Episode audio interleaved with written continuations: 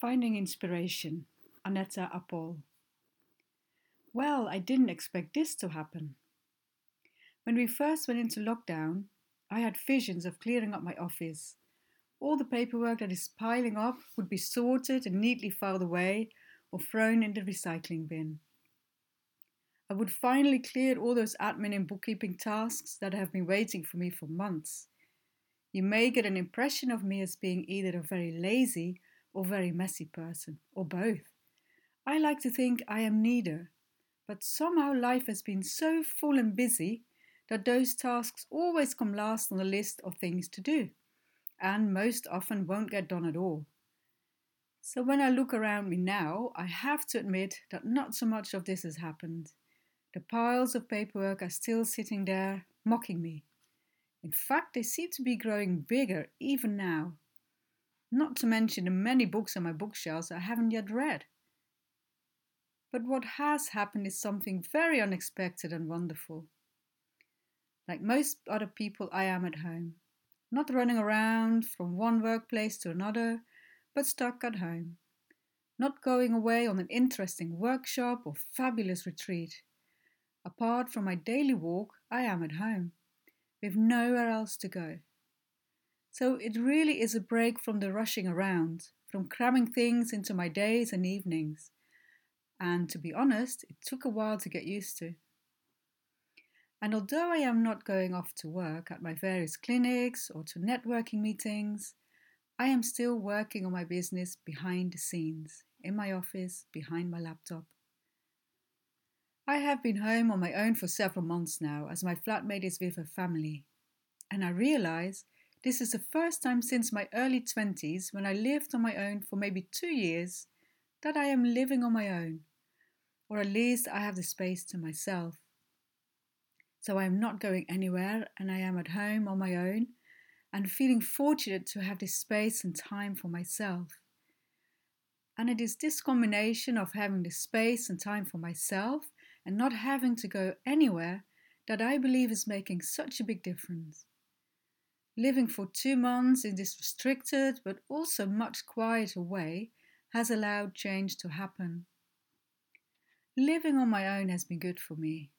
I notice that I can relax in having my own space, my own rhythm and pace. I tend to be quite alert to my surroundings and easily influenced by people around me. It's often difficult to go my own way with others around. I will change what I really want to do or postpone it. I also realize I didn't much listen to or follow my inner voice. You know, this quiet voice that tells you it really wants to do something now. Like going for a walk right now. The sun is shining, looks so beautiful outside, whilst you are up to your elbows in washing up water. So I didn't used to listen to this inner voice. I would ignore it and carry on with the washing up, overdoing my admin or all the other things on my to do list. Surely these things are much more important to do and have to be done. So I would always do the things that I felt I had to do. And then I would feel tired, depleted, resentful, and not really getting my work done anyway, or even being able to concentrate on it. But now I give myself permission to listen and follow this inner voice more, as I have the time and space to do so anyway. I don't have to go anywhere. This inner voice has been running the show more often recently, and I love it. And guess what? Things still get done. This has been amazing for me to notice.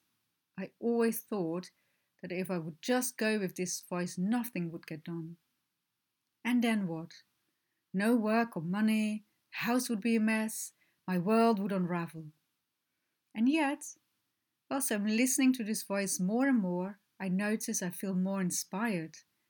That's right, my creativity is waking up, even when I do my work or other chores. And all these become easier to do, much less like hard work. Then one day, looking at my bookshelf for something to read, I suddenly noticed this drawing book on my shelf. Maybe you know it Drawing from the Right Side of Your Brain.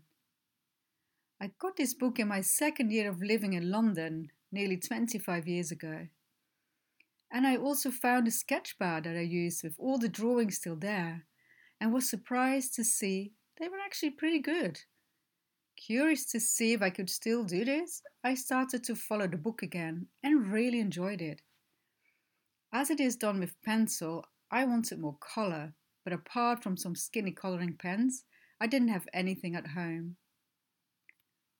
I then found out that art shops were not classified as necessary during this pandemic, a huge mistake in my eyes.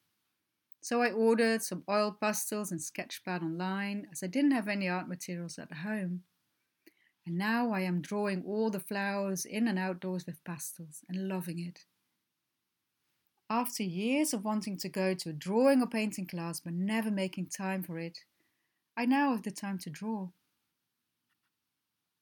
Another thing that happened is that I started writing poetry. I have never written poetry before, and suddenly I now found the words come. This has been totally amazing. I have had a fascination with poetry for years and even tried a few short poetry writing workshops, but never started writing. And now it's happening.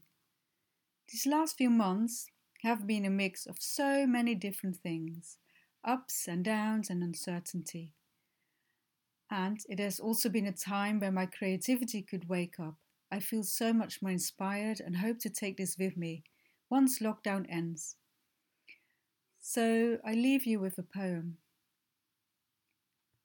One morning, all your faces turn to the light, open, bright, proud, in a glory fully alive. Slowly over time, heads bowing, collars browning, stalks still upright, speaking of former splendor.